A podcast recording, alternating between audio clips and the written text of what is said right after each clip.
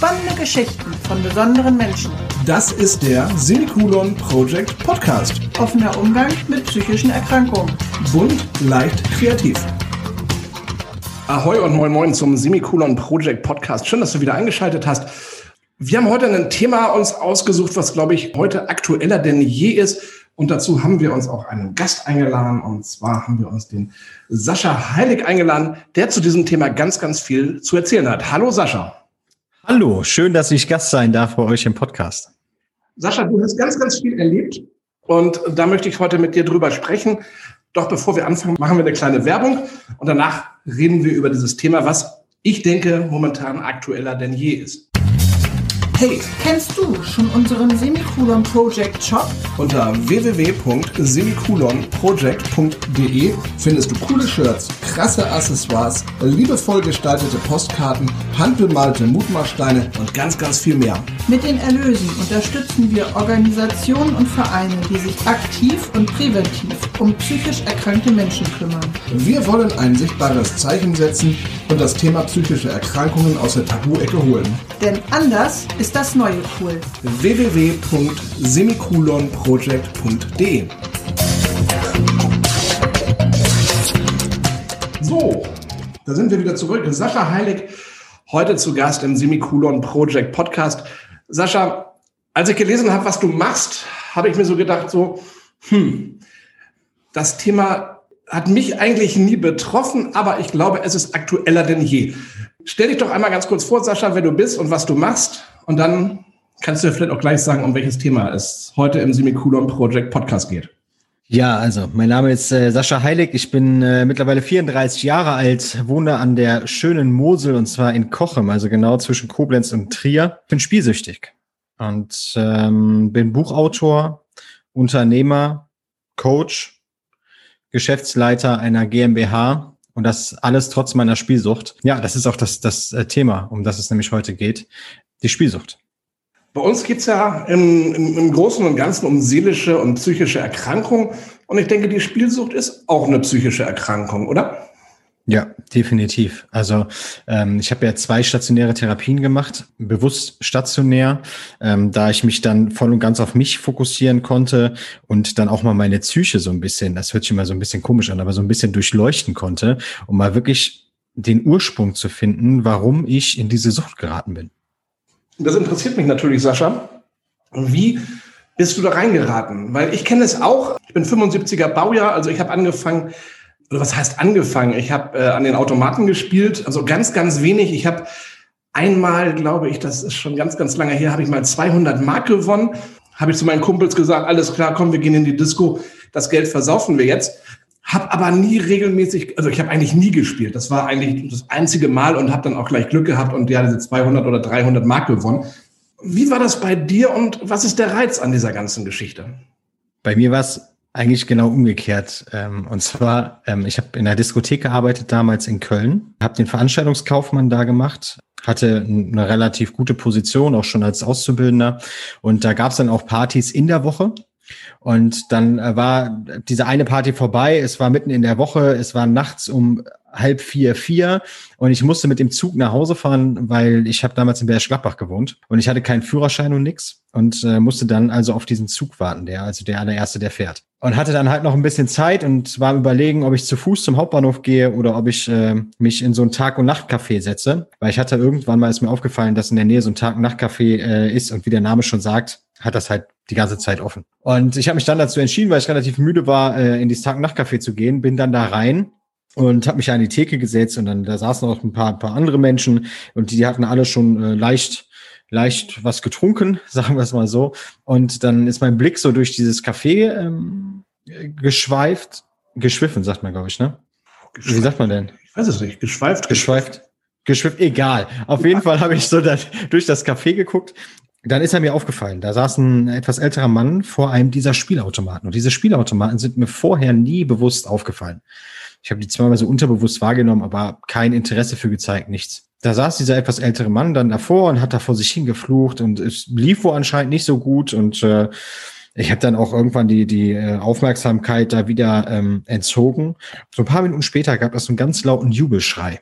Ich habe mich dann so ein bisschen umgeguckt und dann saß dieser alte Mann vor diesem Spielautomaten und hat gejubelt ohne Ende. Und alle sind aufgesprungen und sind zu ihm gelaufen, haben ihm auf die Schulter geklopft und gesagt, hey, super, endlich hat's geklappt. Und das hat dann mein Neugier geweckt. Und dann, weil wir Menschen sind ja neugierig. Und deswegen bin ich dann auch dahin. Und dann hat der äh, ältere Herr doch ganz gut Geld gewonnen. Und dann bin ich aber auch wieder zurück zu meinem Platz und habe meinen Kaffee da getrunken und auf die Uhr geguckt, hatte immer noch eine Stunde Zeit. Der alte Mann hat sich das Geld auszahlen lassen und war weg und der Automat war frei. Und da habe ich mir gedacht, naja gut, mein Gott, er hat noch zwei Euro in der Tasche. Probierst du einfach mal aus, was kann denn da schon Schlimmes bei sein? Dass diese Entscheidung, die ich da getroffen hatte damals, die schlimmste und schlechteste meines Lebens war, wusste ich zu dem Zeitpunkt nicht. Heute weiß ich das, aber damals wusste ich das nicht. Ich bin hin an den Automaten, habe zwei Euro reingeworfen, habe da wild auf diesem äh, Ding rumgedrückt, weil ich überhaupt keine Ahnung hatte, wie das funktioniert, habe ein Spiel ausgewählt, habe gespielt und zehn Minuten später hatte ich plötzlich 700 Euro da stehen, habe 700 Euro gewonnen, habe äh, auch diese Aufmerksamkeit auf mich gezogen dadurch natürlich und auch, mir haben sie auf die Schulter geklopft und gesagt, oh, wie super ist das denn? Und dann kam dieser eine Moment, wo mir der Satz kam, mein Gott, ist das einfach? Ich gehe die ganze Nacht arbeiten, hart arbeiten und hier sitze ich mich davor und zehn Minuten später habe ich 700 Euro gewonnen. Das ist ja einfacher als arbeiten. Dann habe ich die 700 Euro mir auszahlen lassen, weil auch jemand zu mir gesagt hat, lass dir das bloß auszahlen, setz davon nichts mehr. Habe mir das auszahlen lassen, bin nach Hause, erster Zug, ins Bett, morgens wach geworden und dann dachte ich erst, das wäre alles ein Traum gewesen. Und dann habe ich in mein Portemonnaie geguckt und da waren Tatsache diese 700 Euro drin. Dann wusste ich, dass das kein Traum war. Und dann habe ich das Geld zur Bank gebracht, war natürlich mega happy und habe das Geld zur Bank gebracht, habe 50 Euro behalten davon, bin dann aus der Bank raus und dann ist mir erst aufgefallen, wie viele Spielhallen es doch in meiner Umgebung gab. Naja, und dann irgendwie war die Neugier halt da. Ich habe gemerkt, okay, das hat ja mal ganz einfach geklappt mit zwei Euro Einsatz, 700 Euro Gewinn und habe gedacht, da gehst du mal in so eine Spielhalle rein. War ja 18 Jahre alt, also konnte ich da auch locker rein. Bin da rein und das war ja wie in einer ganz anderen Welt, in die man da reinkam. Da war alles ein bisschen dunkler und da waren so schöne große so Sessel vor diesem Spielautomaten und du wurdest ganz lieb und nett begrüßt und hast deinen Kaffee bekommen und so weiter und so fort. Ja, und dann habe ich mich da hingesetzt und habe natürlich erstmal verloren und habe die 50 Euro, die ich da noch behalten hatte, habe ich dann verloren. Bin dann da raus und habe gedacht, ja, auf gut Deutsch, scheiße. Jetzt sind 50 Euro weg. Naja, gut. Probierst es vielleicht morgen nochmal oder übermorgen nochmal und dann holst die 50 Euro wieder zurück, weil ich wusste ja, dass das einmal schon geklappt hat. Meine Freundin damals angerufen, habe ihr das alles erzählt. Sie war natürlich gar nicht so happy. Aber auf der anderen Seite war sie dann doch wieder happy, weil wir von dem Geld dann in Urlaub gefahren sind. Also was heißt Urlaub? Wir sind nach Hamburg gefahren und haben uns da ein schönes Wochenende gemacht. Naja, dann wurde aber irgendwie aus einmal spielen wurde mal spielen, aus mal spielen öfter spielen und aus öfter spielen plötzlich immer spielen. Und das in einem relativ kurzen Zeitraum. Denn diese Spielewelt hatte mich dann plötzlich in ihren kompletten Bann gezogen. Also ich habe dann diese immer, also diese 50 Euro habe ich versucht wieder zurückzuholen, ein paar Tage später, was natürlich wieder nicht geklappt hat und wieder Geld verloren und wieder Geld verloren. Dann habe ich irgendwann mal wieder gewonnen. Und das war immer so ein Kreislauf, in dem ich mich befunden habe. Und am Anfang hat mir das auch Spaß gemacht und, und es war halt diese Neugier und ähm, immer so, so ein leichter ja, Kampf nicht, aber irgendwie so ein, ja, wie, wie ein Spiel halt, ne? Mal, mal gewinnt man, mal verliert man, man versucht das mal auszugleichen. Und schön wäre natürlich, wenn man mal irgendwie ein bisschen Plus hat. Und irgendwann wurde halt eine Krankheit draus weil ich dann gar nicht mehr anders konnte, als nur noch an dieses Spielen zu denken, weil ich halt auch meine Tage dann da sieben, acht Stunden am Stück vor so einem Automaten verbracht habe. Ich habe da Freunde kennengelernt, also Freunde in Anführungsstrichen. Ja, weiß ich nicht. Das war wie so eine zweite Familie, die man irgendwie hatte. Jeder kannte jeden da in dieser Spielhalle. Ich bin auch immer in dieselbe Spielhalle gegangen. Man musste schon gar nicht mal den Personalausweis vorzeigen. Der, der Mensch, der da hinter der Theke stand, wusste direkt, was man trinken wollte. Man wurde da behandelt wie der König. Man hat sich untereinander auch Geld geliehen. Das heißt, wenn ich plötzlich kein Geld mehr hatte, hat mir irgendwer anders mal Geld geliehen. Ja, das war halt einfach so ein, es wurde dann irgendwann so zum Alltag. Aber Sascha, du hast ja relativ schnell gemerkt, dass diese 50 Euro, die du dir ja von den 700 auszahlen lassen hast, relativ schnell weg waren. Und dass die nächsten 50 Euro ja wieder schnell weg waren. Das heißt, diese 700 Euro, die du gewonnen hast, das war ja wahrscheinlich eine Glückssträhne. So, so, so bezeichnet man das ja, glaube ich. Aber der, der gesunde Menschenverstand, ich meine, gut, Glücksspiel ist ja auch eine Krankheit, davon jetzt ähm, davon mal ab. Aber der gesunde Menschenverstand sagt doch, hey, ich habe 700 Euro gewonnen. Das kann ja eigentlich gar nicht wieder passieren. Weil wenn ich jetzt, ich sag mal, nach Las Vegas fliege, ins Casino und da gewinne, dann ist es ja auch eine einmalige Geschichte. Das heißt, wenn ich dann wieder Geld in die Maschine schmeiße, weiß ich ja eigentlich, da kommt nichts mehr. Ja, jetzt weiß ich das. damals, damals wusste ich das nicht, weil das damals für mich einfach so ein, ja, sicher war das so eine, so eine, so eine Glückssträhne, die 700 Euro. Das ist so, als hast du dann plötzlich einmal im Lotto gewonnen.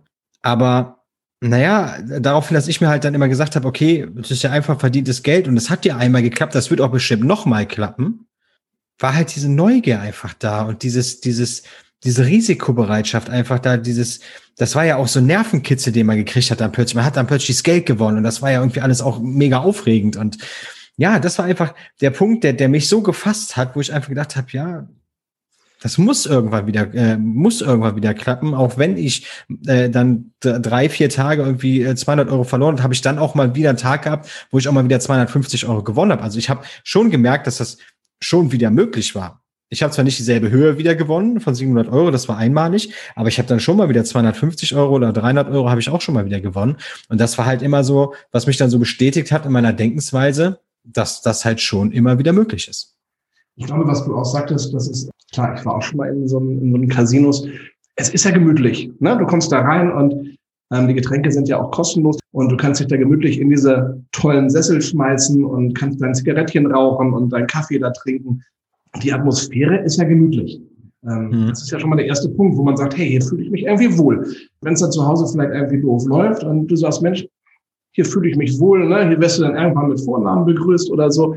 Klar, das macht natürlich eine ganze Masse mit einem. Das ist halt fatal, ja. Also dieses, wir Menschen sind ja so, dass wenn wir uns wohlfühlen, dann mögen wir das. Es ist, es ist ja so, wir wollen uns immer wohlfühlen, egal eigentlich in welcher Lebenslage. Und es gibt halt auch immer, so war es ja bei mir auch irgendwann, dass ich halt daraufhin, dadurch, dass ich dann täglich spielen gegangen bin, ich irgendwann auch meinen Job verloren habe und meine Freunde, die ich mal hatte, verloren habe und meine Familie belogen und betrogen habe, weil irgendwann war alles Geld aufgebraucht und ich war in der Ausbildung, also hatte ich auch nicht viel. Stelle ich mir das jetzt vor? Also ich sag mal, in der Ausbildung, was verdienst du da? Keine Ahnung, 800 äh, bis 1000 Euro vielleicht im ersten Lehrjahr. Ähm, jetzt hast du gesagt, du bist jeden Tag spielen gegangen. Das heißt, die Kohle ist ja relativ schnell weg. Das schaffst du ja gar keinen Monat durchzuhalten. Ja, genau. Ähm, das heißt, du hast gesagt, du hast deine Eltern, Freunde, äh, alle Leute belogen, äh, betrogen. Wie bist du an die Kohle gekommen? Naja, also ich als Spielsüchtiger, und das kann ich auch so behaupten, bin einer der besten Schauspieler, die es gibt.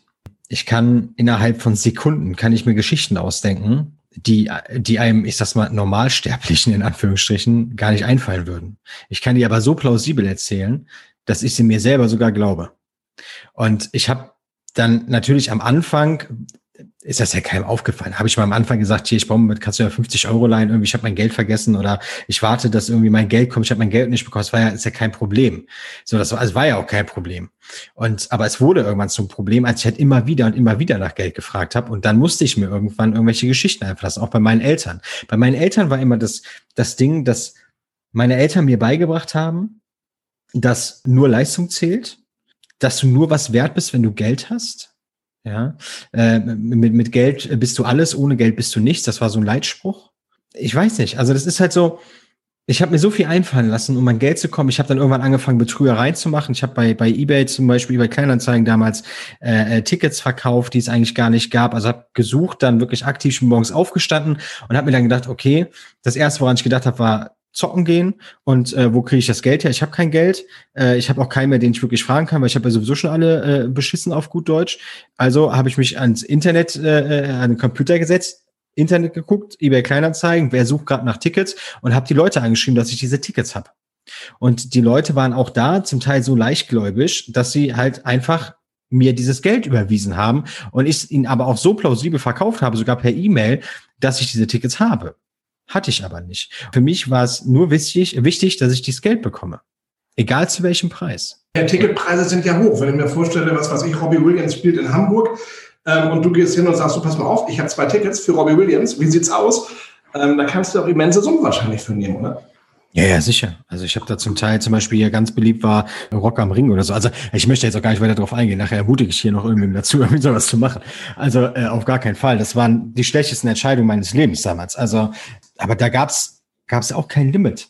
Ja, also ich konnte das so plausibel verkaufen, die ganze Nummer, dass, dass die mir halt alles Geld irgendwie da immer überwiesen haben auch relativ schnell. Also ich brauchte das ja immer sofort. Also ging das dann auch damals, gab es noch nicht diese, diese, diese Echtzeitüberweisung, ich glaube, da hieß es Blitzüberweisung oder so das ging alles. Und ich hatte eigentlich immer es geschafft, dass ich jeden Tag spielen konnte. Es gab auch, es gab auch Tage, da konnte ich nicht spielen. Das waren dann auch so ganz schlimme Tage, weil du die ganze Zeit diesen Suchtdruck hattest und du hast die ganze Zeit die Melodien vom Automaten gehört und, und, und, und die Bilder vor deinem inneren Auge ablaufen und, und hast nur gedacht, okay, wo kriege ich denn jetzt wenigstens zwei Euro her? Vielleicht kann ich mit zwei Euro, habt ihr schon mal geklappt, mit zwei Euro wieder was reißen. Ich weiß es nicht. Die Schulden haben sich angehäuft, weil ich Waren bestellt habe auf meinen Namen, auf den Namen meiner Familie, auf, auf Fremdfirmierung, was auch immer, um äh, diese Waren dann nachher bei diesen, bei diesen Geschäften zu ver verkaufen, die die Sachen ankaufen.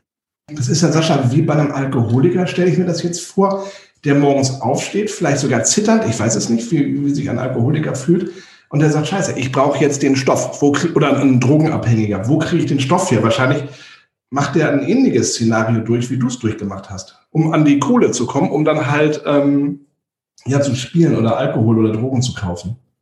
Ja, es ist, es ist genau vergleichbar. Also der Drogenabhängige, der Alkoholiker, der braucht halt, der hat die stoffgebundene Sucht. Also heißt, der braucht äh, eine Substanz, die er einnehmen kann, damit es ihm wieder gut geht. Und bei mir war es halt die, die, die nicht stoffgebundene Sucht, sondern ich brauchte Geld, um meine Sucht zu befriedigen, also um sie in den Automaten reinzuwerfen. Das heißt, bei mir war es nicht körperliche Folgen oder körperliche Entzugsentscheidungen, sondern bei mir war alles in der Psyche und, und im Geist war das Problem. Dass ich mich halt so unter Druck gesetzt habe damit und diese Melodien nicht aufgehört hat, als würde irgendwer in deinem Kopf sitzen und die ganze Zeit diese Melodien von diesen Automaten äh, vorsingen. Und das hat nicht aufgehört. Das hat nicht aufgehört, wenn ich die Augen zugemacht habe und, und geschlafen habe, hat das nicht aufgehört. Das hat nicht aufgehört, wenn ich morgens wach geworden bin. Da, wo andere Leute äh, aufgestanden sind, gesagt haben, auch jetzt erstmal ein Kaffee, war für mich, ich stehe auf, geduscht, okay, jetzt erstmal zocken gehen. So. Und das ist halt, aber es ist komplett vergleichbar mit, mit, mit Drogen und Alkoholsucht, ja, auf jeden Fall. Du bist ja zuerst in die Casinos gegangen, hattest du erzählt. Ich sehe das ja noch wieder, wenn ich ähm, Fernsehen gucke oder äh, im Internet, ähm, die Online-Casinos. Ich habe keine Ahnung davon, ich weiß nicht, wie das funktioniert, aber ich denke, mh, dass die Online-Casinos oder dieses ganze Online-Spiel ja auch eine riesen Gefahr darstellt, oder? Weil du hast ja gesagt, du musst jetzt erstmal ähm, dich anziehen, vielleicht einen Kaffee trinken und dann rausgehen in die Spielhalle. Aber mittlerweile ähm, kannst du es ja vom Bett aus oder vom Klo aus oder wie auch immer, du kannst ja zocken den ganzen Tag. Ja. Hast du das auch gemacht? Ja, also bei mir war es so, dass ich, dass irgendwann halt damals auch die Bombe geplatzt ist. Das heißt, irgendwann sind, ich bin öfters schon mal verurteilt worden für kleine, für kleinere Betrügereien, sage ich einfach mal Sozialhilfe, ähm, äh, Sozialstunden, Sozialhilfe, Sozialstunden bekommen, kleinere, kleinere Freiheitsstrafen, also Tagessätze. Aber das hat mich nie davon abgehalten. Und dann kam irgendwann diese der große Knall, da habe ich die ganze Nacht gezockt, kam nach Hause, habe die Wohnungstür aufgeschlossen und habe mir nur gedacht, okay, so hast du die Wohnung hier nicht verlassen, denn eins war ich, ich war immer ein ordentlicher Mensch. Äh, das heißt, ich habe zu Hause auch immer die die Wohnung war immer aufgeräumt. Das war auch nie dreckig. Ich selber habe auch immer war mir immer wichtig, dass mein äußeres Erscheinungsbild, weil das brauchte ich ja auch für mein Schauspiel, mein äußeres Erscheinungsbild nie da spiegelt, wie es mir eigentlich geht. Und dann bin ich rein in meine Wohnung und da lag da ein Zettel und da stand dann drauf Kriminalpolizei Berg-Gladbach. Wir haben bei Ihnen eine Hausdurchsuchung durchgeführt im Namen der Staatsanwaltschaft und so weiter. Und dann ist mir natürlich alles aus dem Gesicht gefallen, weil es war natürlich klar, dass irgendwann die Gläubige gesagt haben, so pass mal auf, der bestellt hier nur noch auf irgendwelche komischen Namen. Wir gucken jetzt mal, was da los ist ja, haben die die Hausdurchsuchung gemacht. Ich habe natürlich Schulden angehäuft, aufgrund dessen, dass ich ja immer diese ganzen Waren bestellt habe. Die haben alle möglichen Sachen mitgenommen, alle Schreiben mitgenommen und haben aus jedem einzelnen Schriftstück, was sie da gefunden haben, also aus jeder einzelnen Schuld, ein eigenes ähm, ein eigenes äh, Strafverfahren eingeleitet. Und so stand ich irgendwann vor Gericht mit über 100 Betrugsdelikten und das war natürlich dramatisch. Und das war damals dann der erste, erste Moment, wo mir klar wurde, dass ich ein Riesenproblem habe. Und als mein Anwalt mir gesagt hat, du pass mal auf, ich glaube, du bist spielsüchtig, war das das erste Mal, wo mir wirklich bewusst wurde, dass ich ein Spielproblem habe. Ich habe mich dann auch sofort in die stationäre Therapie begeben ähm, und habe da acht Wochen lang hart an mir gearbeitet, um das Ganze auch erstmal zu verstehen, habe viele Einblicke erhalten und habe das Verfahren über mich ergehen lassen und hatte da wirklich Glück, weil ich wurde dann zur Bewährung verurteilt, zwei Jahre und ein Jahr auf Bewährungs, also zwei Jahre auf Bewährung, ein Jahr Bewährungsfrist, so heißt es richtig. Und habe dann aber auch entschieden, während dieser Therapie mit meiner damaligen Freundin zusammen, die ich in der Spielhalle kennengelernt habe, die hat da gearbeitet. Und dann, als sie gesehen hat, was mit mir passiert ist, hat sie dann nicht mehr gearbeitet. Habe ich mich mit ihr entschieden, Köln und Berchtesgaden den Rücken zuzukehren, weil ich hatte sowieso keinen außer ihr noch da. Und ich wollte da weg. Ich wollte alles Negative hinter mir lassen Und bin dann mit ihr nach Kochen gezogen, weil sie hier in äh, Büche zum Grundwehrdienst gegangen ist, weil sie hat sich für die Bundeswehr verpflichten lassen. Und dann bin ich hier nach Kochen und hatte auch wirklich knapp vier Jahre spielfreie Zeit. Die Therapie hat super gewirkt. Ich bin mega achtsam gewesen, habe die Straßenseite gewechselt bei, bei den Spielhallen unterbewusst, ähm, habe angefangen, meine Schulden äh, zu reduzieren, habe wieder Kontakt zu meinen Eltern hergestellt, das Vertrauensverhältnis angefangen aufzubauen. Das Einzige, was in die Brüche gegangen ist, relativ schnell, ist die Verbindung zu meiner Freundin damals gewesen. Denn die ist aus dem Haus gegangen irgendwann zum Grundwehrdienst und ich habe sie seit dem Tag nie wieder gesehen. Hab dann aber auch irgendwann in relativ kurzem Abstand dann meine jetzige Frau kennengelernt, hier in Kochum. Und die ist äh, Friseurmeisterin. Das heißt, die hat ihren eigenen Friseursalon hier. Ich habe eine Ausbildung gemacht in Kochum als Hotelfachmann, habe die mit 1,0 abgeschlossen. Also es lief alles wunderbar. Und ich habe meiner Frau dann beim, bei der Buchhaltung äh, geholfen im Salon, weil ich kann zwar nicht mit Geld umgehen, aber mit den buchhalterischen Zahlen konnte ich ganz gut umgehen. Und äh, habe sie dabei unterstützt. Und dann kam irgendwann dieser eine Tag, der alles, wirklich alles wieder, ja, wo alles gescheitert ist wieder. Es ist, ich saß bei ihr in dem, in dem Friseursalon, habe die Buchhaltung gerade abgeschlossen, hatte meine Ausbildung abgeschlossen, saß da, wusste nicht so recht mit mir anzufangen und ähm, wusste nicht, wo die Reise so hingeht. Und dann habe ich in, auf den Computer geguckt und dann blinkte plötzlich so eine, so eine helle, flackernde Werbung auf mit hier sicher dir jetzt dein Bonus und eine Werbung fürs Online-Casino. Und in dem Moment habe ich alles vergessen. Ich habe alle Achtsamkeit vergessen. Ich habe alle Schutzmechanismen vergessen. Alles das, was ich mir irgendwie mal beigebracht hatte und auch in der Therapie beigebracht bekommen habe, war weg. Ich habe dann auf diese Anzeige geklickt, habe Geld eingezahlt und man muss sich halt mal vorstellen, ehe man da wirklich ins Spielen kommt, dauert das mal locker fünf bis sechs bis sieben Minuten. Und ich habe diese ganze Zeit, ich habe das alles durchlaufen, mich angemeldet, ähm, das Konto verifiziert, Geld eingezahlt und dann habe ich angefangen zu spielen. Und es war dann wie beim ersten Mal, mit wenig Einsatz einen unnormal hohen Gewinn. Also ich habe dann mit knapp 300 Euro Einsatz 278.000 Euro gewonnen in ganz, ganz kurzer Zeit. Ja, und das stimmt sogar. Also nicht, dass ihr jetzt denkt, das stimmt nicht. Ich habe den Kontoauszug gerade gesehen. Es stimmt wirklich. Ich meine, das ist ja wieder, Sascha, das ist ja wieder genau wie beim ersten Mal im Endeffekt. Du probierst das Ganze aus und hast gleich einen Erfolg. Und ich glaube, genau. das ist ja auch das, ja, wie es beim ersten Mal halt war, dieser, dieser, ja, dieser Erfolgsmoment, wo du sagst, hey, das funktioniert doch. Ich meine, warum soll ich arbeiten gehen, wenn ich jetzt hier einmal online gehe und irgendwie knappe 300.000 Euro gewinne? Ne? Und wenn du da eh schon vorbelastet bist, dann sagst du doch auch, hey, das funktioniert doch. Ja, es ist, es ist genau das Gleiche passiert wie beim ersten Mal. Nur der Unterschied war jetzt, meine Frau kannte ja, also kannte ja meine Geschichte. Ich habe ihr das ja alles vorher erzählt, weil ich ja mit offenen Karten gespielt habe. Ich habe ihr ja vorher gesagt, wer ich bin, was ich gemacht habe, damit sie das weiß. Weil mir war das wichtig. Es wussten nicht viele hier in Kochem, aber die, die, wo ich dachte, dass das wichtig wäre, mit denen ich auch eine engere Verbindung hatte, die wussten das. Und dann musste ich jetzt, dann hatte ich natürlich einen Zwiespalt. Also ich habe erstmal diesen Betrag da gesehen und habe mir erstmal gedacht, das kann ja nicht sein. 278 Euro ist ja Wahnsinn. Wie geht das denn? Und dann habe ich aber auch das ganze Ding ausgezahlt und habe mir diesen, diesen Zettel, wo diese Auszahlung draufsteht, habe ich mir ausgedruckt. Und dann saß ich da und habe gedacht, ja, was denn jetzt? Wie willst du denn deiner Frau jetzt erklären, dass auf deinem Konto plötzlich 278.000 Euro sind? Also in erster Linie, geil, du bist schuldenfrei. Alle Schulden sind weg.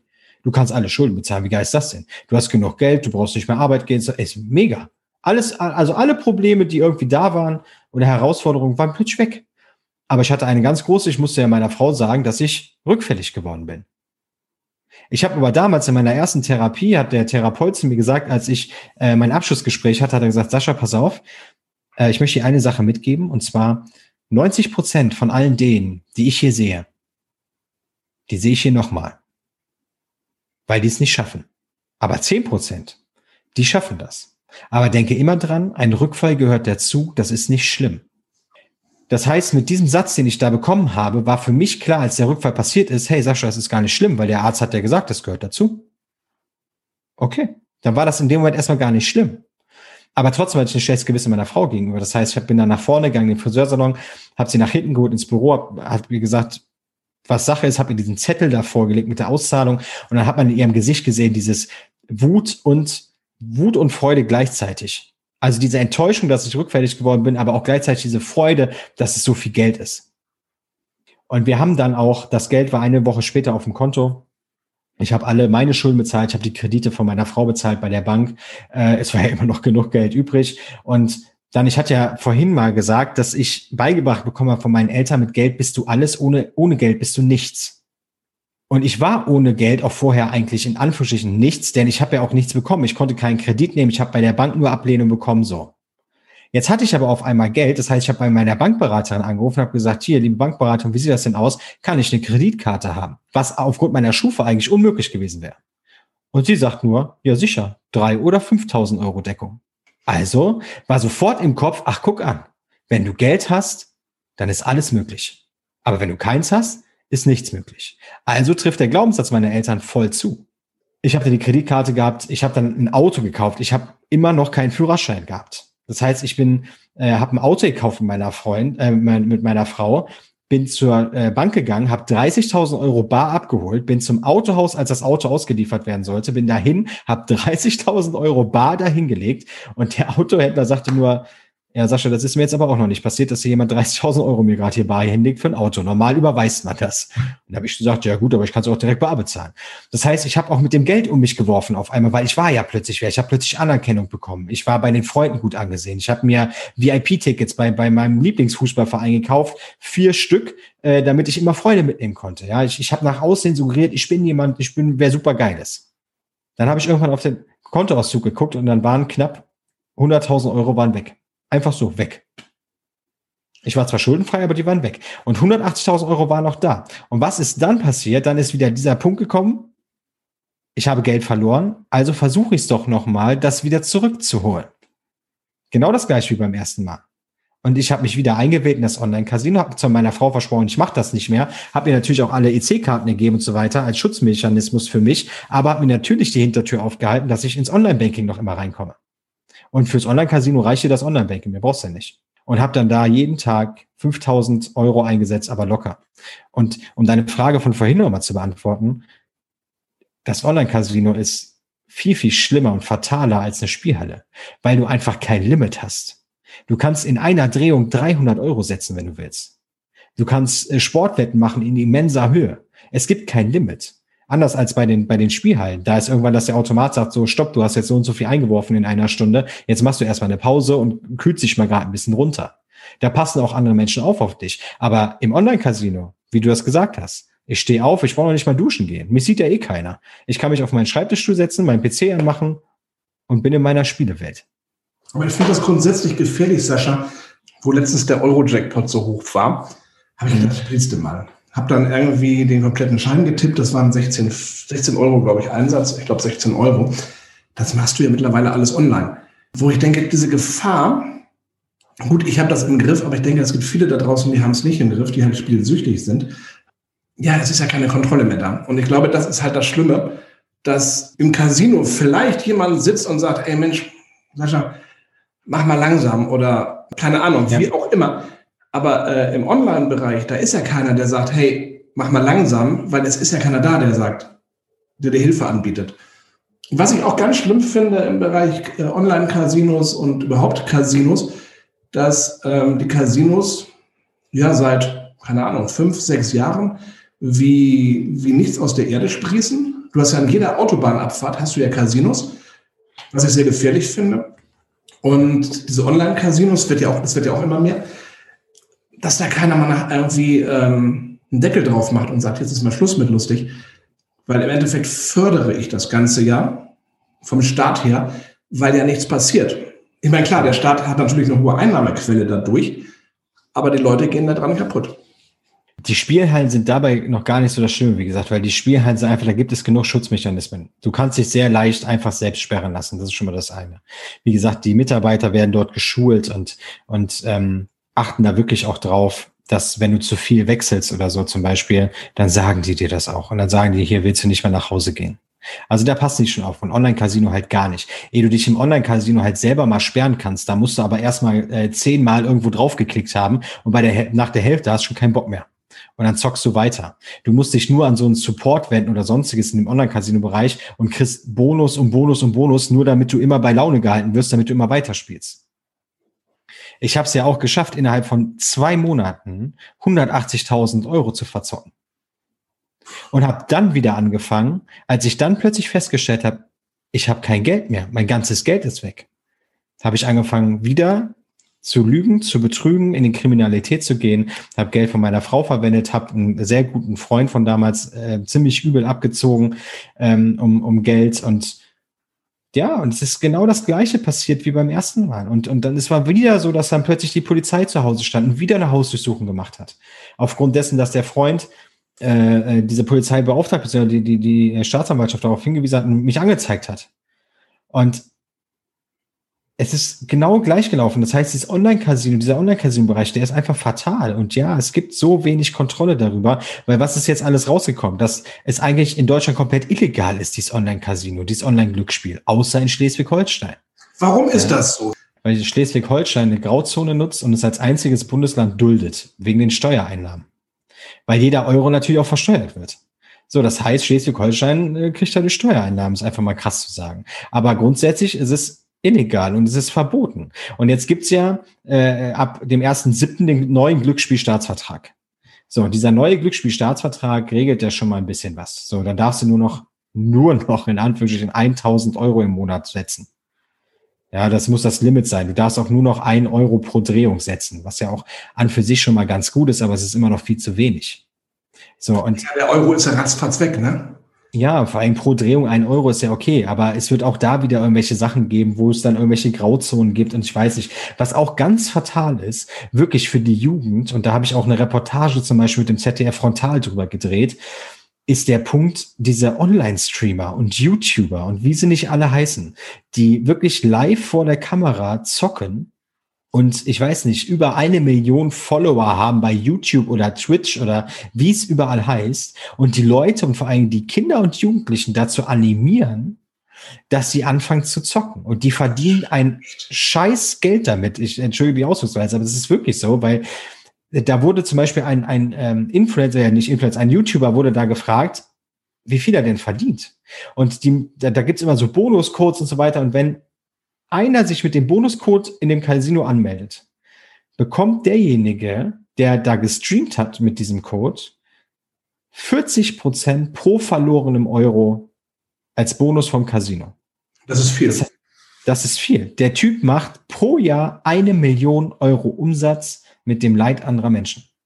Wobei ich, ich finde das ja alles pervers. Ne? Also teilweise, was im Internet abgeht, das ist ja einfach pervers. Das heißt, ja, YouTuber oder was auch immer, wie man sie bezeichnen mag, ja, die, die, die holen ja die Jugend ins Verderben irgendwo, ne? Ja, das ist, mich hat das auch so oft getriggert natürlich, ja, in der Zeit, wo ich dann aktiv im Online-Casino war, weil du siehst einfach, dass alles möglich ist, ja. Die spielen auch mit relativ mittleren Einsätzen, aber gewinnen dann auch hoch. Und dir wird immer wieder suggeriert, das ist möglich. Du musst es nur versuchen. Ja, probier dein Glück aus und dann ist es möglich. Es mag sein, dass das, dass das funktioniert. Aber wie sagt man immer so schön, ja, die Bank gewinnt immer. Ich habe mal einen Typen kennengelernt, der hat mehrere Casinos. Dem geht es finanziell richtig gut. Er sagte ganz klar, die Leute, die ins Casino gehen, das sind von vornherein erstmal Verlierer. Es gibt, weißt du, es gibt ja die, wie du ja auch selber sagst, ähm, dass du da mal hingehen kannst, wirfst da mal was rein, gewinnst was und sagst, komm, wir gehen in die Disco, wir gehen jetzt mal ein trinken. Oder feiern. Oder was auch immer. Diese Menschen gibt's auch. Es gibt auch die Menschen, die da reingehen das mal ausprobieren und die verlieren und verlieren dann die Lust. So war es bei mir zum Beispiel mit äh, hier mit Fußballwetten. Also früher hieß das noch OZ. Mhm. Ich habe das, ich habe das zweimal gemacht. Ich habe beide Male verloren. Mir war das viel zu blöde. Also habe ich sein lassen. Mir war das zu, mir war das wirklich zu dumm. Und hätte ich wahrscheinlich auch damals äh, diese zwei Euro reingeworfen, hätte nicht gewonnen, hätte es wahrscheinlich auch sein lassen. Kann sein. Ja, aber es gibt halt verschiedene Arten von Menschen. Aber grundsätzlich zu sagen, es sind Verlierer, mh, hm, ja, das stimmt nicht ganz. Ja, aber natürlich verdienen die sich da eine goldene Nase als, als äh, äh, Casino-Betreiber, Spielheilbetreiber natürlich. Also da brauchen wir nicht drüber, drüber zu sprechen. Ich meine, aber letztendlich ist es ganz klar, ja. Ich meine, ich bin auch kein Opfer jetzt oder so. Ja, ich weiß, was ich alles gemacht habe und ich weiß auch, dass ich dafür verantwortlich bin, dass ich diese zwei Euro da reingeworfen habe. Ich weiß auch, dass ich dafür verantwortlich bin, dass ich 180.000 Euro in diesem Casino gelassen habe. Aber es passt halt keiner auf. Selbst meine Bankberaterin, als das Geld weg war, hat meine Bankberaterin gesagt, ja, ich habe das gesehen, dass du so viel da gesetzt hast, aber ich habe gedacht, naja gut, lass ich ihn mal. Wo ich dachte, ey, selbst die Bankberaterin sagt da nichts. Von deine Schulen insgesamt, Sascha? Stand jetzt? Der stand da, wo du aufgehört hast, wo du jetzt gesagt hast, so jetzt ist hier Schluss mit lustig. Also nach meiner zweiten Therapie habe ich ja noch mal eine äh, nach meiner zweiten Therapie, nach meiner äh, nach dieser zweiten Spielphase im Online-Casino-Bereich habe ich noch mal eine Therapie gemacht, weil ich wurde ja wieder angeklagt und ähm, äh, wieder wegen gewerbsmäßigen Betrug und Betruges in mehreren Fällen. Und äh, habe dann wieder eine, eine Therapie gemacht äh, Ende 2017 bin verurteilt worden dann zu zwei Jahren auf Bewährung drei Jahre Bewährungsfrist. Das ist das Maximum was das deutsche Gesetzbuch hergibt. Da war ich auch heil heil froh dass das so gekommen ist weil ich habe also Gefängnis ist für mich die größte Angst, die ich, die ich irgendwie habe, dass mir meine Freiheit genommen wird, obwohl ich so viele, so viele Menschen wirklich da so viel Leid zugefügt habe, was mir unendlich leid tut. Habe ich da noch mal Glück gehabt, habe aber dann mein Leben angefangen, selber in die Hand zu nehmen. Und mein Schuldenstand jetzt ähm, sind äh, 143.000 Euro, die ich an Schulden habe, die ich aber auch abbezahle, und zwar bis auf den letzten Cent. Denn egal wem ich da jetzt Geld schulde, welchem Gläubiger, ob privat oder geschäftlich oder was auch immer, die können alle nichts dafür, was ich da gemacht habe. Das sind alles Leidtragende darunter aus, aufgrund meiner Krankheit, meiner Sucht. Aber ich möchte meine Krankheit und meine Sucht auch nicht als Schutzschild vor mich stellen und sagen, hey, ich bin krank, das ist jetzt so. Sondern, wie gesagt, ich bin kein Opfer, ich weiß, was ich getan habe. Und die Gläubiger sollen darunter nicht leiden. Das heißt, ich will jedem das Geld zurückzahlen und zwar bis auf den letzten Cent. Und ähm, ja, weil ich auch immer für meine Fehler gerade stehe. Egal, was ich tue. Ich stehe dafür immer gerade, früher oder später. Heute kümmerst du dich um Aufklärung, du klärst heute auf. Wie ist das, wenn ich einen Spielsüchtigen im Freundesbekanntenkreis habe, im Familienkreis? Wie kann man da den Betroffenen helfen? Also grundsätzlich, wenn man merkt, dass in seinem angehörigen Umfeld jemand ist, der spielsüchtig ist, sollte man ihn ansprechen darauf weil ich versuche es mal so ein bisschen bildlich zu erklären. Der Spielsüchtige ist so gefangen in seiner Welt. Aber der Spielsüchtige weiß irgendwann, dass er ein Problem hat, aber er will da auch irgendwie raus, er kann aber nicht. Weil ich habe das ja vorhin mal beschrieben mit diesem bildlichen Denken von den, von den Bildern und den Melodien. Er baut dann auf gut Deutsch Scheiße, um erwischt zu werden, um endlich ertappt zu werden. Ja, ich habe dann auch immer gehofft, dass meine Frau mir zum Beispiel dabei ertappt, dass ich das Geld von ihr benutze. Und war nachher froh, als es dann so war. Du meinst, wenn ein Alkoholiker oder ein Spielsüchtiger oder ein Druckensüchtiger, egal was, Straftaten begeht, um an Geld zu kommen, dann tut er das gezielt, um aufzufliegen. Ja, also äh, äh, zwei Sachen. Die eine Sache, um seine Sucht zu befriedigen, weil er nicht anders kann. Und die zweite ist, damit er irgendwie auffliegt, damit irgendwer auf, also damit irgendwer aufmerksam wird auf ihn und denkt, was macht der denn da die ganze Zeit? Warum belügt er? Warum betrügt er? Warum bescheißt er mich denn? Und dann muss man aktiv auf ihn zugehen. Mit Vorsicht natürlich, weil auch die Süchtigen, das ist wie so ein scheues Reh. Ja, wenn man zu schnell auf das Reh zufährt, mit zu viel Licht, dann ist es weg. So. Und dann verschanzt er sich wieder und dann ist das, dann war's das. Deswegen muss man schon mit, mit, mit, mit Vorsicht dann hingehen und muss ihn ganz vorsichtig, und ich sage nochmal vorsichtig, so ein bisschen in die Ecke drängen. Das heißt, ihn wirklich damit konfrontieren, sagen, hey, du, pass auf, ich glaube, du hast ein Problem. Und ich glaube, du spielst. Und dann wird erstmal dieser Punkt kommen, nee, das stimmt doch gar nicht. Was erzählst du jetzt da? Warum erzählst du mir das denn jetzt? Das ist doch nicht wahr. Und dann einfach muss man wirklich ruhig und emotionsfrei bleiben sagen, doch, ich glaube, du spielst. Oder man sagt sogar, ich habe dich spielen sehen. Und wenn man nämlich irgendwann denjenigen dann in diese Ecke gedrängt hat, dann kann er irgendwann nicht mehr anders und dann fällt diese, Faz äh, diese Fassade.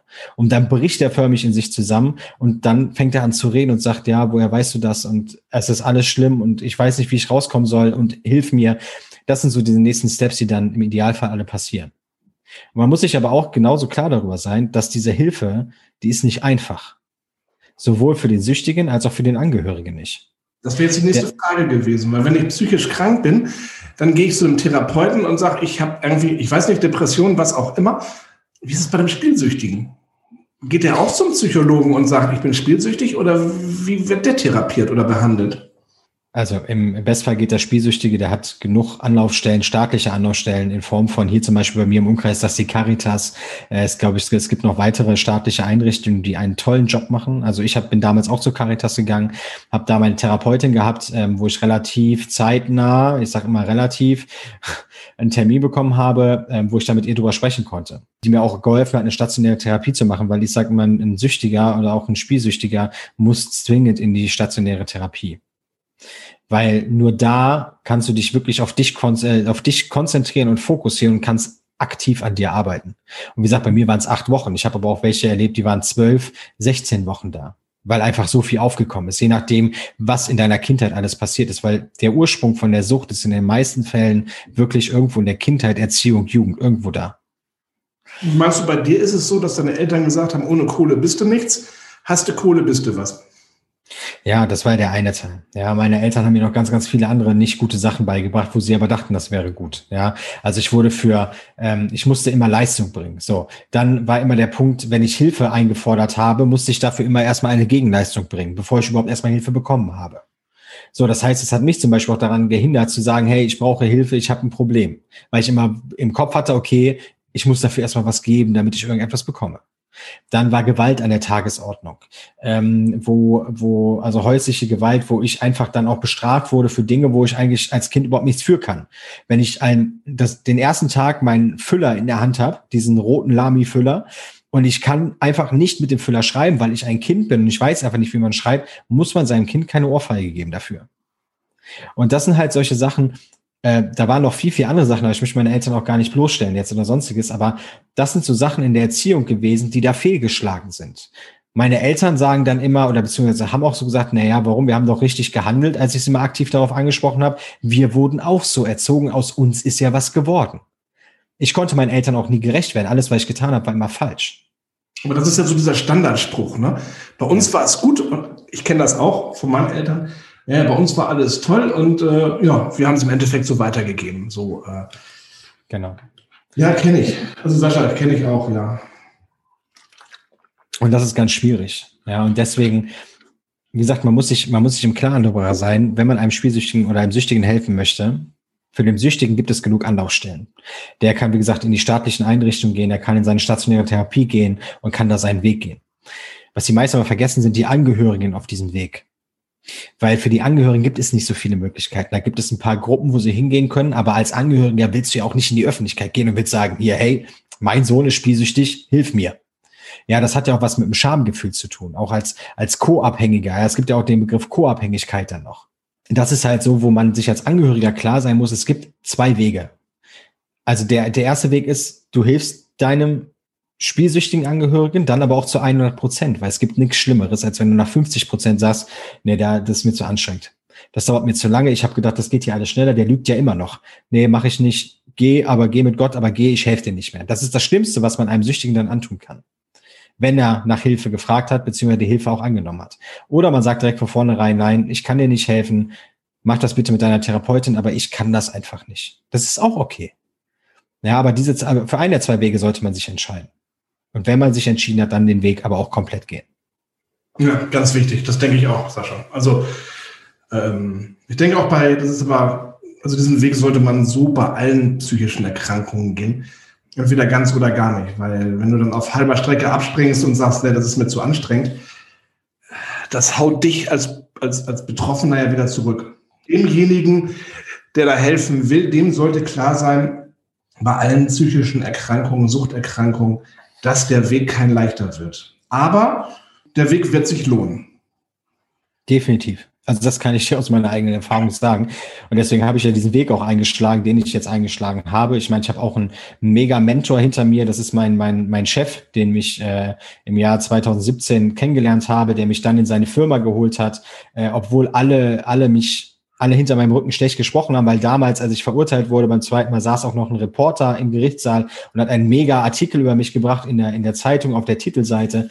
Ähm, nach dem Motto Spielsucht verleitet zu Griff in die Kasse. Also hat dann auch dieses, dieses Thema Spielsucht auch wirklich das Negative alles ausgereizt, was es da so gibt. Weil das Wort Spielsucht ist ja auch, das ist zwar mittlerweile anerkannt als Krankheit, aber es ist noch nicht so auf dem Vormarsch wie zum Beispiel Alkohol oder Drogen. Da ist eben klar, dass das eine Krankheit ist, aber bei Spielsucht ist das noch nicht so. Als meine Eltern das mitbekommen haben, der Spielsüchtig bin, haben sie gesagt, da hör doch einfach auf. Also sie haben das so als eine Art Marotte dargestellt, dass ich das mit Absicht mache, um sie zu ärgern naja, ich habe dann meinen, meinen Mentor kennengelernt und der hat mich dann ins Unternehmen geholt, hat gesagt, hier, ich vertraue dir, ich schenke dir einmal das Vertrauen, enttäusche es nicht, aber ich bilde mir mein Urteil über Menschen selber und das ist ganz, ganz wichtig. Man darf einen Spielsüchtigen nicht von vornherein verurteilen, nur weil man vielleicht etwas Schlechtes über diesen Spielsüchtigen gehört hat. Sondern jeder Spielsüchtige ist auch ein Mensch und da steckt eine Seele drin und das ist einfach, es ist ein Mensch und jeder Mensch sollte respektiert werden. Und vielleicht sollte man sich dann erstmal die Geschichte anhören warum vielleicht etwas so gelaufen ist, wie es gelaufen ist, bevor man urteilt. In Deutschland wird ja schnell äh, verurteilt. Oh, der ist alkoholabhängig, der ist drogenabhängig, oh, der ist psychisch krank. Da distanzieren wir uns mal vor. Und genau das, was du sagtest, das trifft ja nicht ein, dass man denjenigen oder diejenige an die Hand nimmt und sagt, hey, komm, erzähl mir doch mal deine Geschichte. Weil dann entsteht ja auch Klarheit. De definitiv. Zumal, wie gesagt, gerade bei, bei dem Thema Sucht sind die Menschen ja wirklich auf dieses Negative so eingeschossen, weil sie auch durch die Medien, also, man, also es gibt viele Medien, die machen sehr gute Präventionsarbeit. Es gibt aber auch ganz, ganz viel Mediales, wo es halt einfach schlecht dargestellt wird. Der, der Punkt ist einfach zum Beispiel, es gibt so Sendungen wie, ich weiß nicht, Hartes Deutschland oder so da ähm, wird es dann so dargestellt, ne, dass, dass Süchtige grundsätzlich immer so verwahrlost sind, obdachlos sind, kein Geld haben, nur Drogen nehmen und so weiter und so fort. Das muss ja zwangsläufig gar nicht so sein.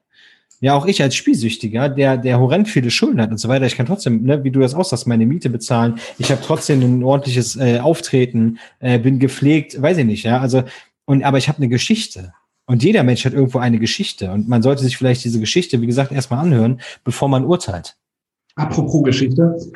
Du hast ein Buch geschrieben, Mein Leben mit der Spielsucht, wo du halt nochmal ganz ja, intensiv erzählst, von der 2-Euro-Münze bis ähm, über deine Therapien bis zu deinem jetzigen Leben. Für die Leute, die jetzt ja vielleicht Spaß an diesem Podcast hatten und sagen, hey, da möchte ich noch mehr drüber lesen. Ja, wie kam das mit dem Buch?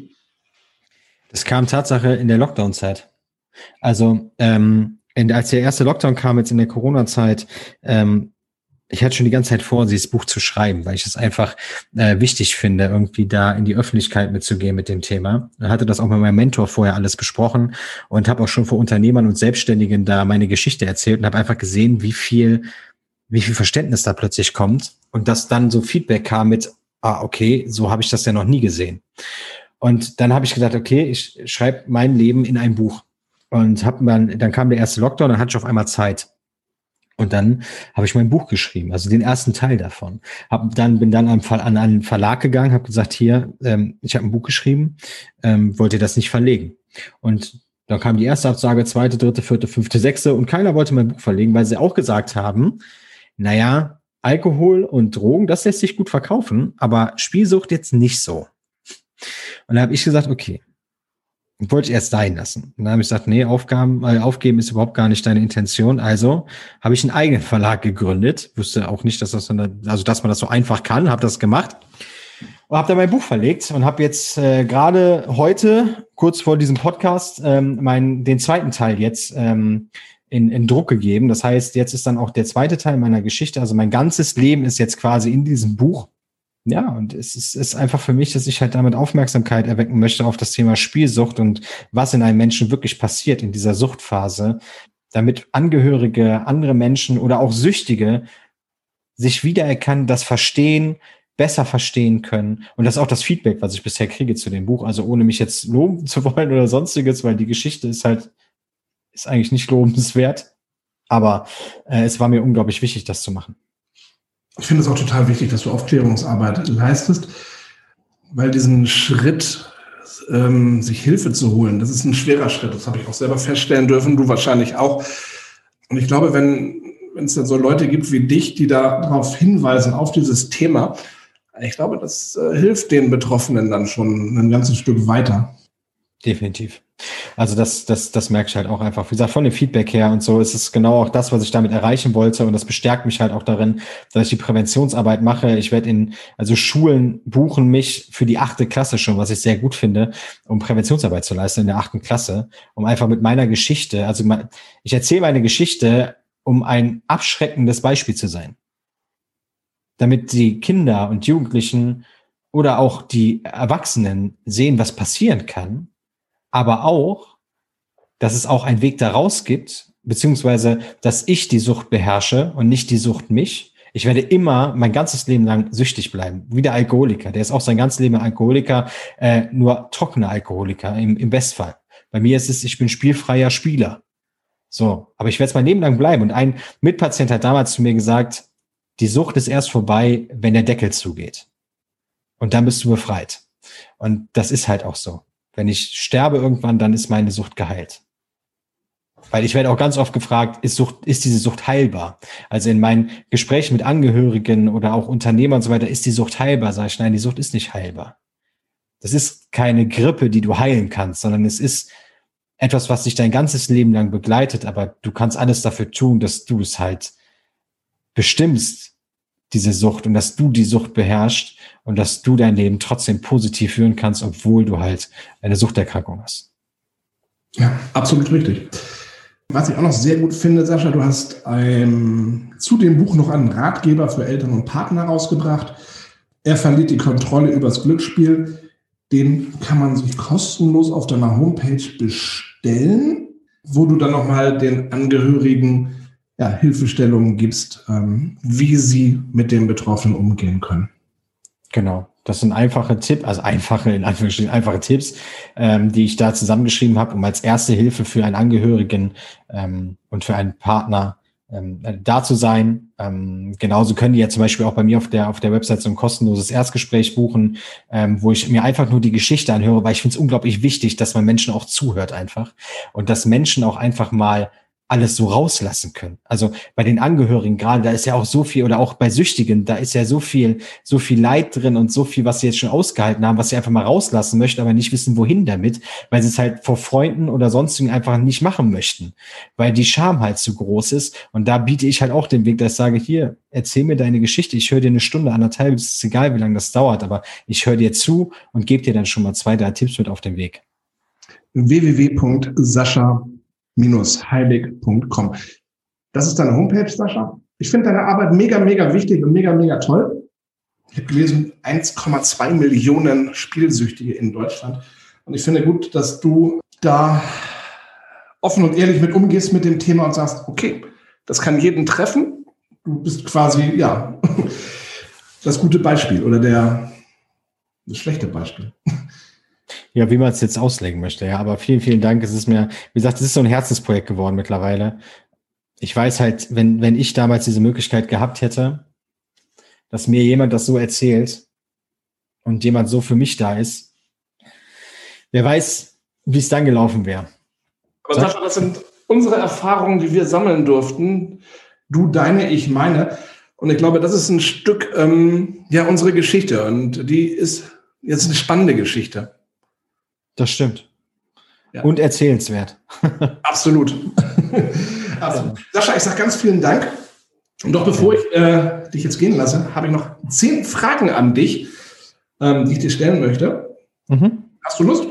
Ja klar, schieß los. Super. Vorher machen wir mal ganz kurz Werbung und dann gibt es die zehn ganz persönlichen Fragen an Sascha Heilig. Hey, kennst du schon unseren Semikolon Project Shop? Unter www.semikolonproject.de findest du coole Shirts, krasse Accessoires, liebevoll gestaltete Postkarten, handbemalte Mutmachsteine und ganz, ganz viel mehr. Mit den Erlösen unterstützen wir Organisationen und Vereine, die sich aktiv und präventiv um psychisch erkrankte Menschen kümmern. Wir wollen ein sichtbares Zeichen setzen und das Thema psychische Erkrankungen aus der Tabu-Ecke holen. Denn anders ist ist das neue cool. www.semikolonproject.de So, Sascha, zehn Fragen. Ich habe die hier in der Kiste. Ich mische die mal durch. Einfach ganz spontan darauf antworten. Mhm. Fangen wir an. Für welche Eigenschaft an dir hast du am häufigsten Komplimente bekommen? Für mein Selbstbewusstsein. Was ist dein größter Wunsch? Finanziell frei zu sein. Wenn du Superkräfte hättest, welche wären das? Puh. ähm, dass ich den Menschen das Leid abnehmen kann.